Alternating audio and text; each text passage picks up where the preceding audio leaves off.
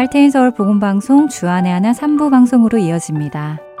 주안의 하나 3부에서는 예수님 안에 거하며 사는 삶이 어떤 것인지 함께 알아가 보는 프로그램 포도나무와 가지 삶 속에서 나오는 묵상을 나누는 살며 생각하며 그리고 성경을 한 장씩 읽어 나가며 지혜를 나누는 시간인 레츠 리더 바이블이 준비되어 있습니다. 먼저 포도나무와 가지로 이어집니다.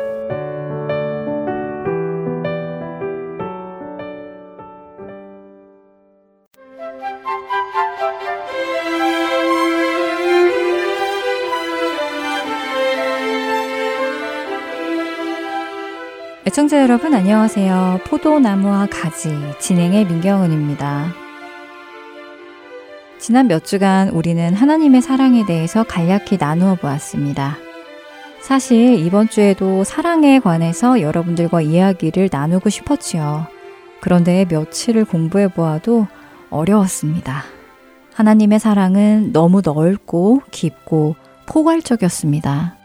무엇보다도 제가 그 큰 사랑을 다 깨닫지 못하고 있다는 생각에 좌절감도 맛보았지요.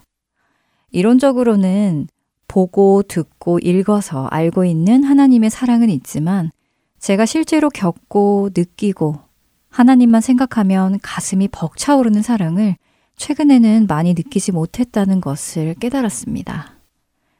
여러분들은 어떻게 하나님의 사랑을 느끼시나요? 언제 주님의 사랑이 마음 안에 가득 차시나요? 저는 때때로 기도 응답이 이루어졌을 때 정말이에요? 하며 어안이 벙벙해지며 하나님의 사랑을 느끼기도 했습니다. 그런데 단순히 기도 응답이 이루어졌을 때뿐만이 아니라 매일, 매 순간 우리가 하나님의 사랑을 느낄 수 있는 방법은 없을까요? 사랑은 분명 감정이지만 감정만은 아닙니다. 혼자 느끼는 감정이 아니라 관계의 문제이지요. 하나님의 사랑을 느낄 수 있게 하는 여러 가지 방법 중 가장 가까이 있는 것 중 하나가 기도라고 생각합니다. 하나님과의 소통 말이지요. 기도가 바로 하나님과의 관계에 큰 영향을 끼치기 때문입니다. 기도를 하며 우리는 주님의 마음을 깨닫게 되기도 하고 기도를 하면서 우리는 나의 생각을 고치게 되고, 기도를 하면서 우리는 하나님의 사랑과 평강을 느끼게 됩니다. 우리는 지금 스마트한 시대에 살고 있지요. 스마트한 전화기를 누구나 한 손에 들고 사는 시대가 되었습니다. 이 스마트한 전화기, 스마트폰으로 우리는 멀리 있는 가족들과 통화는 물론 얼굴을 보며 대화하는 영상 통화를 할 수 있고 문자를 보내면 멀리 한국에 떨어져 있다고 해도 금방 전달이 되지요. 우편 배달 사고가 일어날 일은 없습니다. 문자 보내면 일주일 뒤에 도착하는 것도 아니지요. 예전에 이민 오신 분들은 한국 식구들과 통화 한번 하기도 너무 힘들었고 비싼 통화 요금으로 목소리 듣고 싶은 만큼 통화도 하지 못했었는데 요즘 스마트한 시대는 통화료 걱정 없이 인터넷만 있으면 얼굴을 보며 언제든지 연락할 수 있습니다. 그런데 우리는 하나님과 그렇게 자주 연락하나요? 사실 하나님과의 소통은 이런 스마트한 시대가 오기 이전부터 이미 언제 어디서든 연락할 수 있었는데 말입니다. 하나님과 우리 사이를 가로막고 있던 모든 담을 예수 그리스도께서 육체로 헐으신 이후에 우리는 언제 어디서나 하나님과 소통할 수 있게 되었습니다. 그렇게 하나님과 언제든지 대화할 수 있도록 예수님께서 길을 열어주셨는데 우리는 그 어렵게 여신 길을 자주 사용하고 있는지요? 우리는 사랑하는 대상과 교제하지 않으면 서로의 마음을 모릅니다. 서로에게 표현하지 않으면 모릅니다. 소통하지 않으면 모르지요. 그 사람이 나에 대해 어떤 마음을 가지고 있는지, 나의 좋은 마음이 전달되고 있는지 등 알 수 없습니다. 아무리 좋은 전화기를 가지고 있다고 해도 연락하지 않으면 그 사람이 바로 옆에 있다고 해도 멀리 있는 사람이겠지요. 물론 전지전능하신 하나님은 우리 각자를 다 알고 계십니다. 우리의 마음과 생각과 마음의 동기까지 모두 알고 계시지요. 하지만 우리는 어떤가요? 우리는 하나님의 마음을 알고 있나요? 그분의 생각을 알고 있는지요? 하나님의 뜻을 구한다며 하나님의 뜻을 알기 원한다고 하면서도 사실 하나님께 여쭙지 않는 경우가 많이 있습니다. 하나님과 소통하지 않으며 어떻게 하나님의 마음을 알 수 있을까요? 오히려 하나님에 대한 오해와 잘못된 생각이 점점 자라가지 않을까요? 찬양 듣고 말씀 계속 나누겠습니다.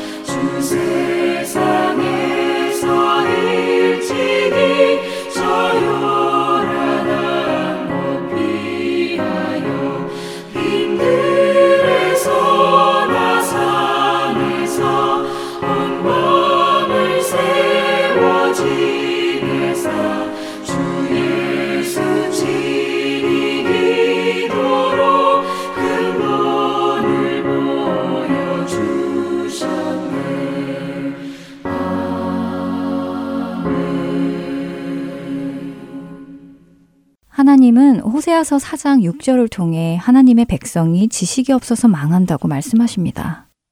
이 말씀은 하나님께서 이스라엘 백성들에게 하신 말씀인데요. 그들에게는 무슨 지식이 없었을까요? 조상 대대로 하나님을 섬겨온 사람들인데 하나님에 대한 지식이 없었다니. 무슨 의미일까요? 그들은 하나님을 자신들의 하나님이라고 인정하고 자기 조상의 하나님이라고 불렀으며 스스로를 하나님을 잘 섬긴다고 생각했지만 그들은 하나님을 몰랐습니다. 그들은 하나님을 자신들의 생각대로 판단했고 하나님은 이런 분이야, 하나님은 저런 분이야 라고 자기들 마음대로 결정하고 행동했습니다. 심지어 그들은 스스로 하나님에 대해 이렇게 생각하고 있었습니다. 아버지가 신 포도를 먹으면 아들의 이가 시리다고 생각했고 하나님은 자신들을 사랑하지 않고 미워한다고 생각했으며 하나님은 자신들에게 재앙을 주기 원한다고 생각했고 하나님은 제사와 제물을 좋아하신다고 생각했습니다. 그런데 그들의 이 생각이 맞았을까요? 하나님은 아버지가 신포도를 먹어도 아들의 이가 시리지 않는다고 말씀하셨고, 하나님이 이스라엘을 사랑한다고 하셨으며, 하나님은 그들에게 재앙을 주려는 것이 아니라 평안을 주려는 것이라고 말씀하셨습니다. 제사와 제물을 기뻐하지 않으시고 순종을 기뻐한다고 하셨지요. 더 나아가 하나님은 악인이 죽는 것도 기뻐하지 않는다고 하셨습니다. 왜 하나님의 백성들이 하나님을 오해했을까요? 왜 그들이 생각하는 하나님과 실제의 하나님 사이에는 이런 차이가 있었을까요? 그것은 그들이 하나님을 몰랐기 때문입니다. 하나님과의 관계에 소홀했기 때문이지요. 이스라엘 백성들은 하나님께 여쭙지 않았고 하나님을 알려고 하지 않았습니다. 하나님과 소통이 없었고 하나님을 알고자 기도하지 않았기 때문입니다. 그들이 했던 기도는 자기 자신들의 의를 나타내기 위함이었고 자기 자신들의 욕심을 채우려는 기도였죠. 우리의 기도는 어떤가요? 어떤 내용들이 담겨 있을까요? 하나님을 더 알고자 하는 기도, 하나님의 뜻을 알고 싶고, 하나님을 더 깊이 알고 싶고, 하나님과 더 깊은 교제에 들어가고 싶어서 그분 앞에 나아가 기도의 문을 열고 있는지 생각해 보게 되었습니다. 혹시 하나님을 주님이라고 부르며 기도를 하면서도 주님, 이번에는 이렇게 해주시고 다음에는 이렇게 해주세요. 이렇게 이렇게 일을 진행시켜 주세요 하며 주님께서 하셔야 할 일을 리스트업해서 일일이 설명해 드리고 그렇게 해주시라고 기도해 놓고는 그것이 기도라고 생각하시는지요? 기도는 소통입니다. 하나님과의 대화이지요. 기도를 하면서 하나님의 마음을 깨닫게 되고 그로 인해 나의 기도의 방향이 바뀌며 하나님의 깊으신 뜻과 사랑을 이해하게 되는 아주 좋은 수단입니다. 그런데 때로 어떤 분들은 말씀하십니다. 내가 필요한 것을 기도드리고 나면 더 이상 할 말이 없다. 1분 정도 이야기하고 나면 더 이상 기도할 게 없다 등 기도가 어렵다 하시는 분들이 계십니다.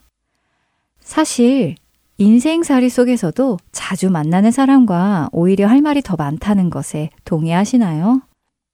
오랫동안 못 만난 사람과 나눌 이야기가 많을 것 같지만 오히려 할 이야기가 적고 매일 같이 만나는 사람과는 나눌 이야기가 더 많다고 생각하지 않으시나요? 우리의 기도가 깊이 들어가지 못하는 이유는 그동안 하나님과 가까이 하지 않았기에 그런 이유가 많습니다. 때문에 차츰차츰 주님께 다가가고 주님을 더 알아가기 시작해야 할 것입니다. 그렇게 주님과 친밀한 관계를 만들어가기 시작하면 후에는 주님과 정말 많은 대화를 나누게 될 것입니다. 처음에 어떻게 기도를 시작해야 하나 막연하게 느끼시는 분들을 위해 한 가지 팁을 좀 드리자면요. 성경의 말씀을 읽으며 기도를 시작해 보시라는 것입니다. 성경은 하나님께서 우리에게 하시는 말씀을 모아놓은 책입니다. 그런데 이 성경 중에 우리가 하나님께 드리는 말씀을 모아놓은 책도 있습니다. 바로 시편이지요. 시편 역시 하나님의 말씀이기도 하지만 동시에 우리 인간이 삶 속에서 느끼는 감정을 솔직하게 담아낸 말씀이기도 합니다. 한 평생 하나님만 보고 산 사람들이 많이 있습니다. 그 중에 대표적으로 다윗은 아주 굴곡진 삶을 살았습니다. 하나님께로부터 사랑을 많이 받는 자였지만 다사다난한 굴곡진 인생을 살았지요. 그가 광야에서 하나님께 기도했던 시간들, 즐거운 일이 있었을 때 하나님을 찬양했던 순간들, 죽을 것 같이 어려운 일과 두려움 앞에서 탄식했던 순간들. 그 순간들마다 자신이 느꼈던 감정들을 솔직하게 기록해 놓았습니다. 또한 다윗뿐 아니라 여러 성경의 인물들 역시 하나님께 자신들의 감정을 솔직하게 토해낸 것이 시편입니다. 기도는 하고 싶은데 무엇을 어떻게 말해야 할지 어려워하는 분들, 시편을 읽어가시며 기도해 보시기를 권해드립니다. 예를 들어 시편 1편을 폈다고 하겠습니다. 1절을 제가 읽어보겠습니다. 복 있는 사람은 악인들의 꾀를 따르지 아니하며 죄인들의 길에 서지 아니하며 오만한 자들의 자리에 앉지 아니하고 라는 말씀입니다. 그러면 우리는 이 말씀을 생각하며 하나님께 기도드릴 수 있습니다. 하나님, 복 있는 사람은 악인들의 꾀를 따르지 않는다고 하는데 저는 어떤가요? 혹시 제가 악인들의 꾀를 따르고 있지는 않는지 하나님 보여주세요. 깨닫게 해주세요. 죄인들의 길에 서거나 오만한 자들의 자리에 앉거나 하지는 않는지 알게 해주세요. 라며 기도를 시작할 수 있겠지요. 그리고 최근에 있었던 어떤 일들 속에서 악인의 꾀를 따르려고 했던 미혹이 있었거나 혹은 그런 미혹을 단호히 거절했던 일이 있었거나 하는 일들이 떠오르면서 꼬리에 꼬리를 물고 우리는 기도를 이어나갈 수 있습니다.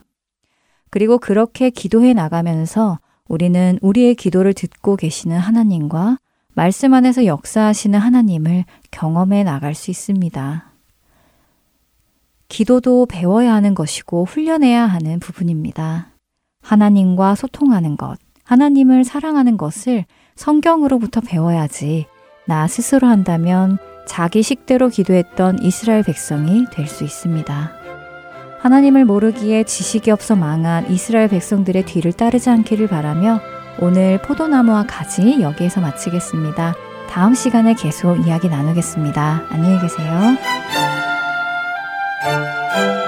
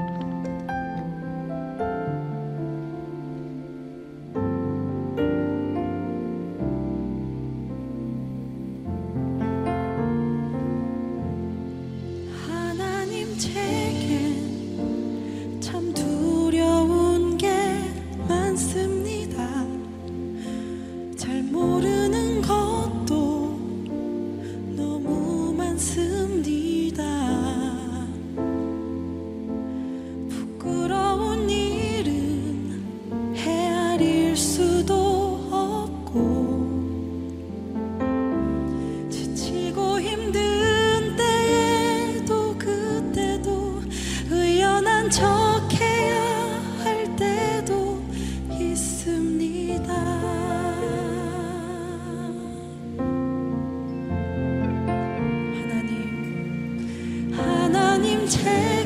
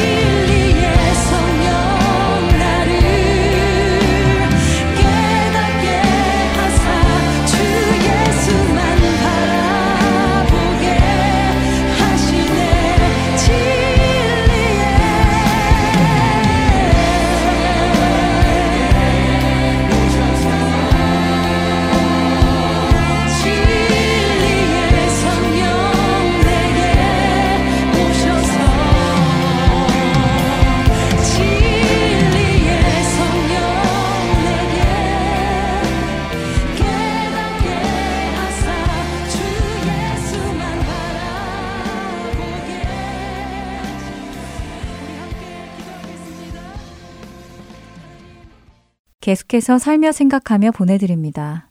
오늘은 이스라엘에서 봉사하시는 김은성 성도가 진행합니다.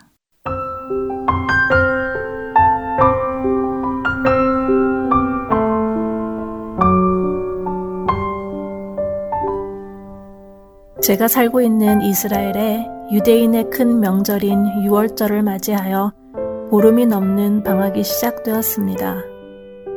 방학 동안 아이들과 함께 예루살렘 망문을 계획하게 되었습니다. 매일 저녁 누가복음을 함께 읽고 묵상하며 그리고 아이들이 인터넷에 들어가 예루살렘에 대한 자료를 찾아보게 하고 그것에 대해 나누게 하는 등의 준비를 나름대로 하고 예루살렘으로 향했습니다. 저희가 여행을 떠나던 날이 마침 안식일이 시작되는 금요일이었기에 저녁이 되자 모든 대중교통이 멈추었습니다. 예루살렘에 도착한 날 해질 때부터 다음 날 해가 있는 동안에 대중교통이 다니지 않기에 저희는 숙소에서 올드타운이라고 하는 예루살렘 옛 도시까지 걸어가게 되었지요. 그리고 옛 도시 안에 있는 비아 돌로로사, 즉 예수님께서 십자가를 지고 걸어가셨다는 그 길을 따라 걷기로 했습니다. 잠시 예수님께서 채찍에 맞으신 장소를 기리며 세운 채찍교회에 들어가 앉아 비아 돌로로사를 걸으며 예수님의 고난을 묵상할 수 있도록 새로운 계시와 깨달음을 주시기를 기도했습니다. 마침 그날이 종려주일 전날의 안식일이라 고난주주간의 시작을 앞두고 걷는 길이 의미가 있을 것 같았습니다. 교회 의자에 앉아 기도를 시작하는데 저도 모르게 주님, 이곳에서 우리 구원의 구체적인 여정이 시작되었습니다. 우리를 하나님과 화목하게 하시기 위해서 걸으셨던 그 십자가의 길을 묵상하며 그 고난과 사랑의 깊이를 깨닫게 해주세요. 이곳에서 예수님은 우리 인간이 열심히 피해 다니는 그 모든 것을 정면으로 맞닥뜨리셨네요. 수치, 배신, 채찍질, 육체의 고통, 영적인 갈망, 하나님으로부터의 갈라짐, 조롱, 거짓 증거, 모함, 오해받음 등등 우리는 이 땅에서의 삶을 살면서 어떻게 하든지 피하려고 하는 것들을 주님은 이 길 위에서 모두 당하셨네요. 라는 기도가 나왔습니다. 그러면서 십자가의 의미를 다시금 생각하게 되었습니다. 저는 이제까지 예수님의 고난을 육체의 고통과 하나님과의 단절에만 집중하며 생각했지, 이렇게 구체적으로 예수님이 당하셨던 것들을 생각해 본 적은 처음이었습니다. 물론 강도들과 로마 병정들의 조롱, 이스라엘 무리의 조롱, 거짓 증인들로 이루어진 재판, 그리고 십자가 위에서의 수치 등을 단편적으로는 알고 있었지만 이러한 것들이 인간이 열심히 피하는 것들임을 생각해 본 적은 없었습니다. 이 모든 것들이 죄와 함께 들어온 결과였기에 예수님이 모두 이 십자가의 길에서 정면으로 맞닥뜨리셨다는 사실을 연결지어서 생각해 본 적도 처음이었습니다. 그러나 이 모든 것들을 아우르는 것이 십자가의 길이었습니다. 죄의 최종적인 삭은 죽음이지만 죽음 이전에 이 모든 것, 즉 조롱과 오해, 수치와 배신 등이 모두 죄의 결과요 삭시였습니다. 저는 그동안 십자가를 너무 낭만적인 것으로 생각하고 있었습니다. 하나님의 사랑과 예수님의 피값을 상징하는 것, 이것이 제가 가지고 있는 십자가에 대한 이해의 전부였습니다. 그 십자가의 길을 따르는 사람은 하나님의 사랑을 알고 전하면 되는 것으로 생각했습니다. 그런데 예수님이 걸으셨던 십자가의 길은 그보다 더 많은 대가를 치르셔야 했던 길이었습니다. 그리고 그 길을 따르고자 하는 저는 그 모든 과정을 따를 준비와 각오가 되어 있어야 하는 것입니다. 저 또한 여느 인간들과 마찬가지로 무시받는 것을 싫어합니다. 오해받는 것을 싫어하고 오해를 받으면 그 오해를 할 수 있는 한 풀어보려고 노력합니다. 제 자신은 물론 우리 아이들이 조롱받을까봐 외모에서부터 아이들의 생활 전반, 예의범절 등에 지나치도록 민감하게 반응할 때도 있었습니다. 육체의 고통도 싫어해서 첫 아이 태어날 때 진통을 하다가 길이 열리지 않아 아무래도 수술로 아이를 낳아야 할 것 같다는 의사의 말에 실망을 하면서도 은근히 안도하기도 했었습니다. 사랑하는 친구의 배신으로 많은 밤을 울며 이를 갈며 지새우기도 했습니다. 용서가 쉽지 않았습니다. 다른 사람들의 판단 앞에 내가 나를 얼마나 안다고 라며 그 사람의 약점을 오히려 파헤치고 머릿속에서 마음으로 공격하기도 했습니다.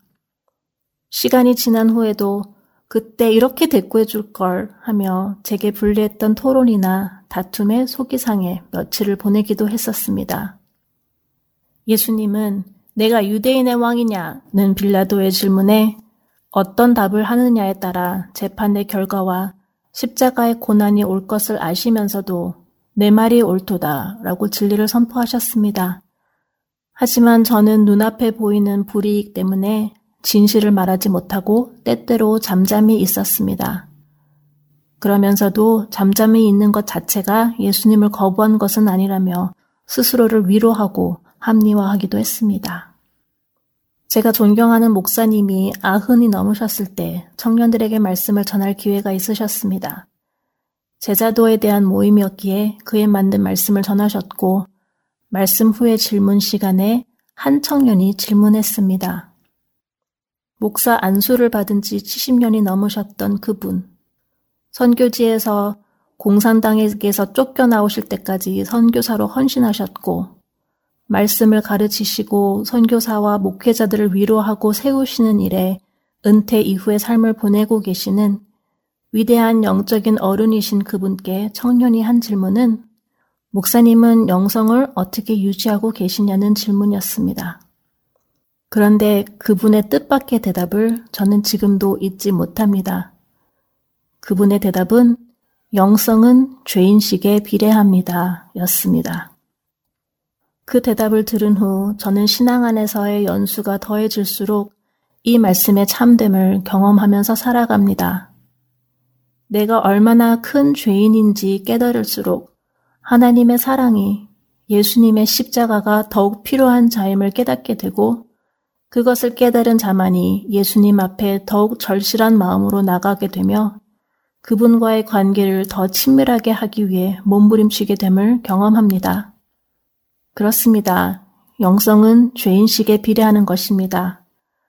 십자가를 낭만적인 사랑의 표시로만 생각하고 있던 저는 비아 돌로로사에서 예수님이 맞닥뜨리셨던 그 모든 것들을 묵상하면서 저의 죄된 모습을 더욱 보게 되었습니다. 십자가의 길을 따르는 자는 예수님이 그리하셨던 것처럼 인간이 최대한 피하려고 하는 모든 것들을 정면으로 맞닥뜨리며 나갈 자세와 준비가 되어 있어야 하는데 저는 그 모든 것들을 피하기에 바빴습니다. 이번에 예수님이 지셨던 그 십자가의 길을 걸으며 깨닫게 된 묵상을 통해 저는 이제 십자가의 길을 제대로 따르는 자 될 수 있기를 기도합니다. 누가 저를 오해하고 조롱하고 비난해도 부르르 떨며 분노하지 않고 그들의 알지 못하여 던지는 말들에 일일이 반응하고 대꾸하지 않으며 그들을 위하여 기도할 수 있는 자가 되기를 기도합니다. 그렇게 죄인식이 더해짐으로 영성이 더해지기를 그리스도를 조금이라도 더 닮아가는 제가 되기를 진심으로 기도합니다.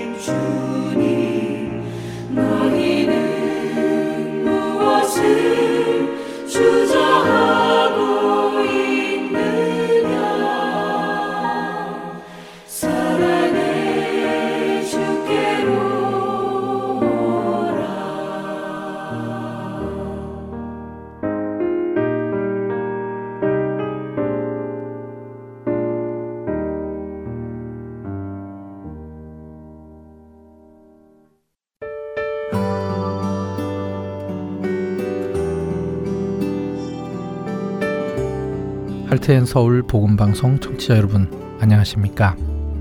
유병성 목사입니다. 세상에는 소망 없이 살아가는 영혼들이 많습니다.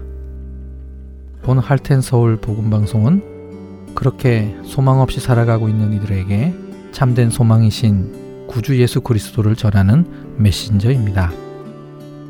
귀 있는 자들에게 예수님만이 참된 소망이며 생명이심을 널리 알리는 이 사역을 위해 기도와 물질로 동참하기 원하시는 분들은 전화번호 602-866-8999으로 문의 주시기 바랍니다.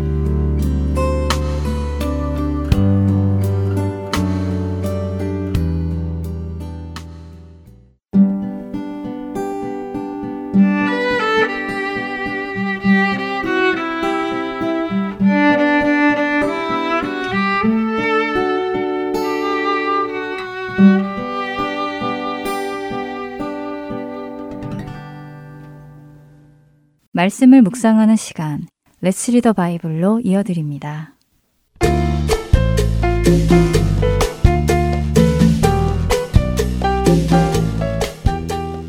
애청자 여러분 안녕하세요. Let's Read the Bible 진행의 서일교입니다. 요즘에 음식에 진심인 분들이 많이 계시지요. 맛있다고 소문난 특별한 맛을 가진 음식을 먹기 위해 장거리 운전도 마다 않고 한두 시간 줄을 선다 해도 기쁘게 기다렸다가 먹기도 합니다. 별미는 특별히 좋은 맛이란 뜻으로 평소에 잘 먹지 않는 특별한 음식을 먹을 때 사용하는 말입니다. 그리고 그런 특별한 맛, 곧 별미를 가진 음식을 별식이라고 하는데요. 늘 먹는 음식이 아니라 가끔 특별하게 준비해서 먹는 맛이니 얼마나 맛있을까요? 그 별식을 먹을 때 정말 행복감에 빠져 눈을 감고 음미하는 경우가 많습니다. 그런데 이 별식이라는 표현이 잠언 18장에 등장합니다. 특별히 맛있는 음식. 과연 잠언은 무엇을 말씀하시기 위해 이 별식이라는 단어를 사용하였을까요? 잠언 18장 8절을 읽어 드리겠습니다.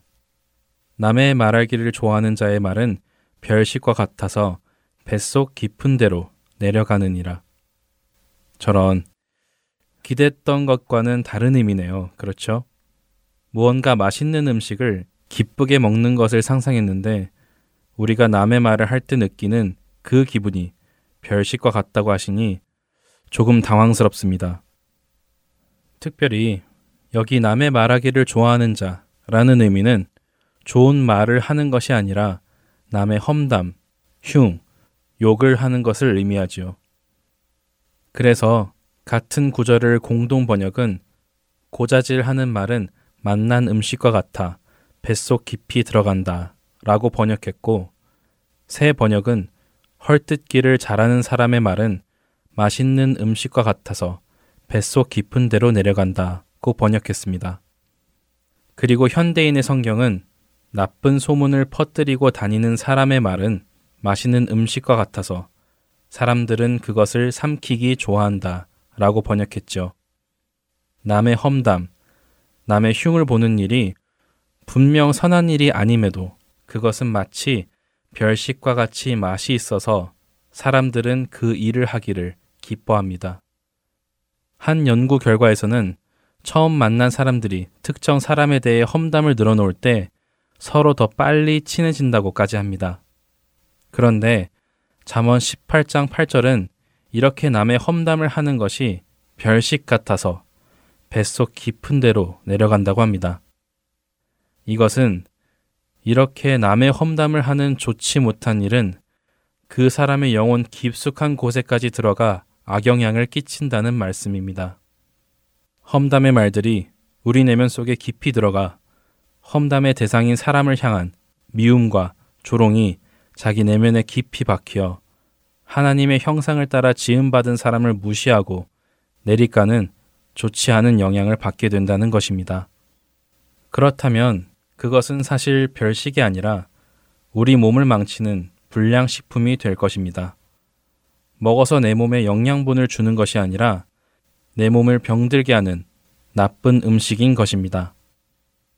이 사실을 안다면 우리는 우리 영혼을 병들게 하는 이런 별식을 거부해야 할 것입니다. 오늘 읽을 잠언 18장에는 미련한 자의 입술, 미련한 자의 입, 그리고 혀를 쓰기 좋아하는 자 등 우리 입에 담긴 말에 대한 말씀들이 많이 나옵니다. 잠언 18장을 묵상하시며 나의 언어 생활을 점검해 보시기 바랍니다. Let's read the Bible. 잠언 18장 1절에서 24절까지의 말씀을 읽겠습니다. 무리에게서 스스로 갈라지는 자는 자기 소욕을 따르는 자라. 온갖 참 지혜를 배척하느니라. 미련한 자는 명철을 기뻐하지 아니하고 자기의 의사를 드러내기만 기뻐하느니라. 악한 자가 이를 때에는 멸시도 따라오고 부끄러운 것이 이를 때에는 능욕도 함께 오느니라.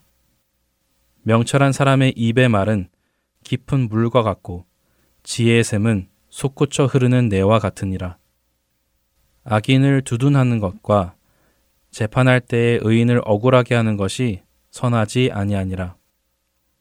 미련한 자의 입술은 다툼을 일으키고 그의 입은 매를 자청하느니라. 미련한 자의 입은 그의 멸망이 되고 그의 입술은 그의 영혼의 그물이 되느니라. 남의 말하기를 좋아하는 자의 말은 별식과 같아서 뱃속 깊은 데로 내려가느니라. 자기의 일을 게을리 하는 자는 패가하는 자의 형제니라. 여호와 이름은 견고한 망대라. 의인은 그리로 달려가서 안전함을 얻느니라. 부자의 재물은 그의 견고한 성이라. 그가 높은 성벽같이 여기느니라. 사람의 마음의 교만은 멸망의 선봉이요. 겸손은 존귀의 길잡이니라. 사연을 듣기 전에 대답하는 자는 미련하여 욕을 당하느니라. 사람의 심령은 그의 병을 능히 이기려니와 심령이 상하면 그것을 누가 일으키겠느냐. 명철한 자의 마음은 지식을 얻고 지혜로운 자의 귀는 지식을 구하느니라. 사람의 선물은 그의 길을 넓게 하며 또 존귀한 자 앞으로 그를 인도하느니라. 송사에서는 먼저 온 사람의 말이 바른 것 같으나 그의 상대자가 와서 밝히느니라. 제비 뽑는 것은 다툼을 그치게 하여 강한 자 사이에 해결하게 하느니라. 노엽게 한 형제와 화목하기가 견고한 성을 취하기보다 어려운즉 이러한 다툼은 산성 문빗장 같으니라. 사람은 입에서 나오는 열매로 말미암아 배부르게 되나니 곧 그의 입술에서 나는 것으로 말미암아 만족하게 되느니라. 죽고 사는 것이 혀의 힘에 달렸나니 혀를 쓰기 좋아하는 자는 혀의 열매를 먹으리라. 아내를 얻는 자는 복을 얻고 여호와께 은총을 받는 자니라. 가난한 자는 간절한 말로 구하여도 부자는 엄한 말로 대답하느니라. 많은 친구를 얻는 자는 해를 당하게 되거니와 어떤 친구는 형제보다 친밀하니라. Let's read the Bible. 잠언 18장 1절에서 24절까지의 말씀을 읽었습니다.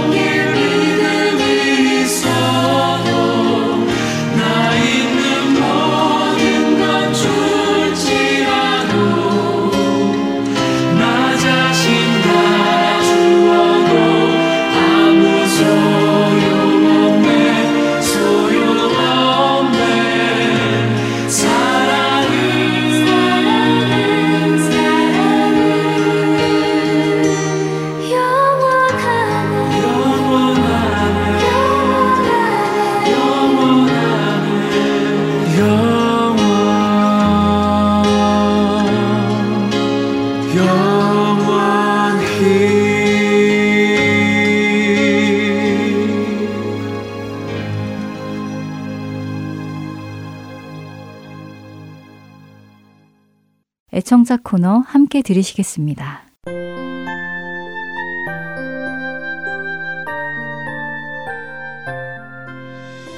여러분 안녕하세요. 할텐 서울 복음 방송 애청자 코너 시간의 강순규입니다. 애청자 여러분께서 보내주시는 소식을 읽어 드리는 시간입니다. 오늘은 2023년 4월 21일까지 도착한 소식을 읽어 드립니다. 먼저 조지아주에서 최영란 애청자님께서 하나님의 은혜와 사랑이 하시는 모든 사역 위에 충만하시기를 기도합니다. 라고 짧은 권면의 인사 보내주셨습니다. 감사드립니다. 아, 다음에는 일리노이에서 온 소식인데요. 할렐루야, 늘 수고와 헌신에 감사드립니다. 주님께 영광 올려드립니다. 적지만 선교하는데 물질이 쓰여지기를 바랍니다. 라고 데이빗 앤채 스터피 애청자 부부께서 보내주셨습니다. 감사드립니다. 다음 소식 역시 일리노이에서 크리스티나 애청자님께서 보내주셨습니다. 할텐솔 봉사자 모든 분들께 감사드립니다. 10년이 넘게 알아간 인연이면서도 이런저런 사유로 밀접하게 소통이 없었습니다. 지금은 은퇴하고 다시금 방송을 매주 들을 수 있어서 감사합니다. 적은 금액이나마 방송 사역에 도움이 됐으면 싶네요. 항상 여러분들의 봉사에 깊이 감사하고 있습니다. 라고 보내주셨습니다. 예, 10년 넘게 방송 듣고 계시군요. 오랜 시간 주 안에서 함께 지어져 가고 또 성장해 갔으리라고 믿습니다. 한결같은 애청에 감사드립니다. 이제 마지막 소식인데요. 역시 일리노이 시카고에서 왔습니다. 박영은 봉사자님께서 보내주셨습니다. 할텐 서울 복음 방송 식구들께 부활절을 맞아 감사와 찬양이 삶의 순간마다 우러나는 공동체 되시기를 기도합니다. 최근 들어 CD가 깨진 채로 배달되는 사고가 있어서 할텐 서울 앱을 통해 방송을 듣다가 지난 방송을 클릭하게 되었습니다. 한 회 한 회 반갑게 듣던 코너를 모아 들으면서 새로운 깨달음도 얻고 하나님의 뜻과 음성을 새삼스레 확인하는 은혜를 누리고 있습니다. 또한 복음 방송이 한결같이 충성된 마음으로 성경을 통해 말씀하시는 하나님의 온전한 메시지를 알고 전하려 애써 왔음도 확인하게 되었습니다. 깊이 감사드리고 주 안에서 강건하시기를 기도합니다. 라고 하셨습니다. 네, 박영원 봉사자님 소식 감사드립니다. CD가 깨져서 배달된 것이 오히려 앱을 통해 지난 방송을 다시 듣게 되는 계기가 되었네요. 하나님의 인도하심도 있으셨으리라고 믿습니다.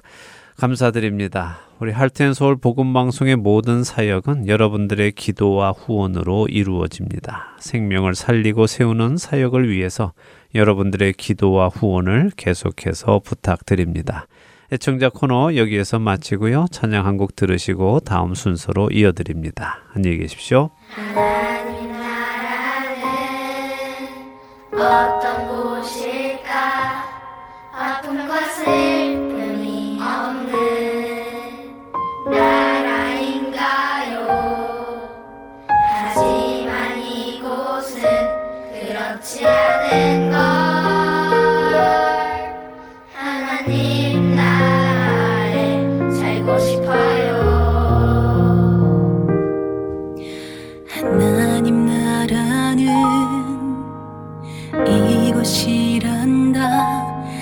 여전히 아프고 슬픈 일이 있지만 행복과 기쁨이 여전히 있는 걸 우리가 하늘과 땅의 통로야.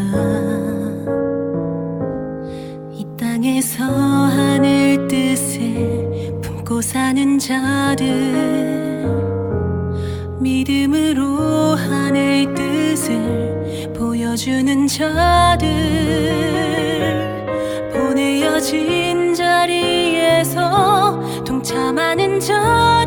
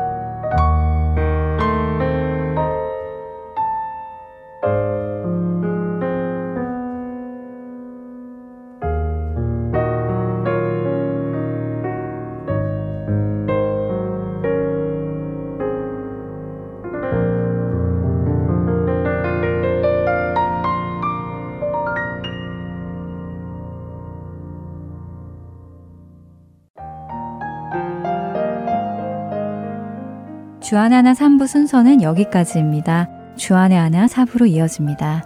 은혜의 시간 계속되시길 바랍니다.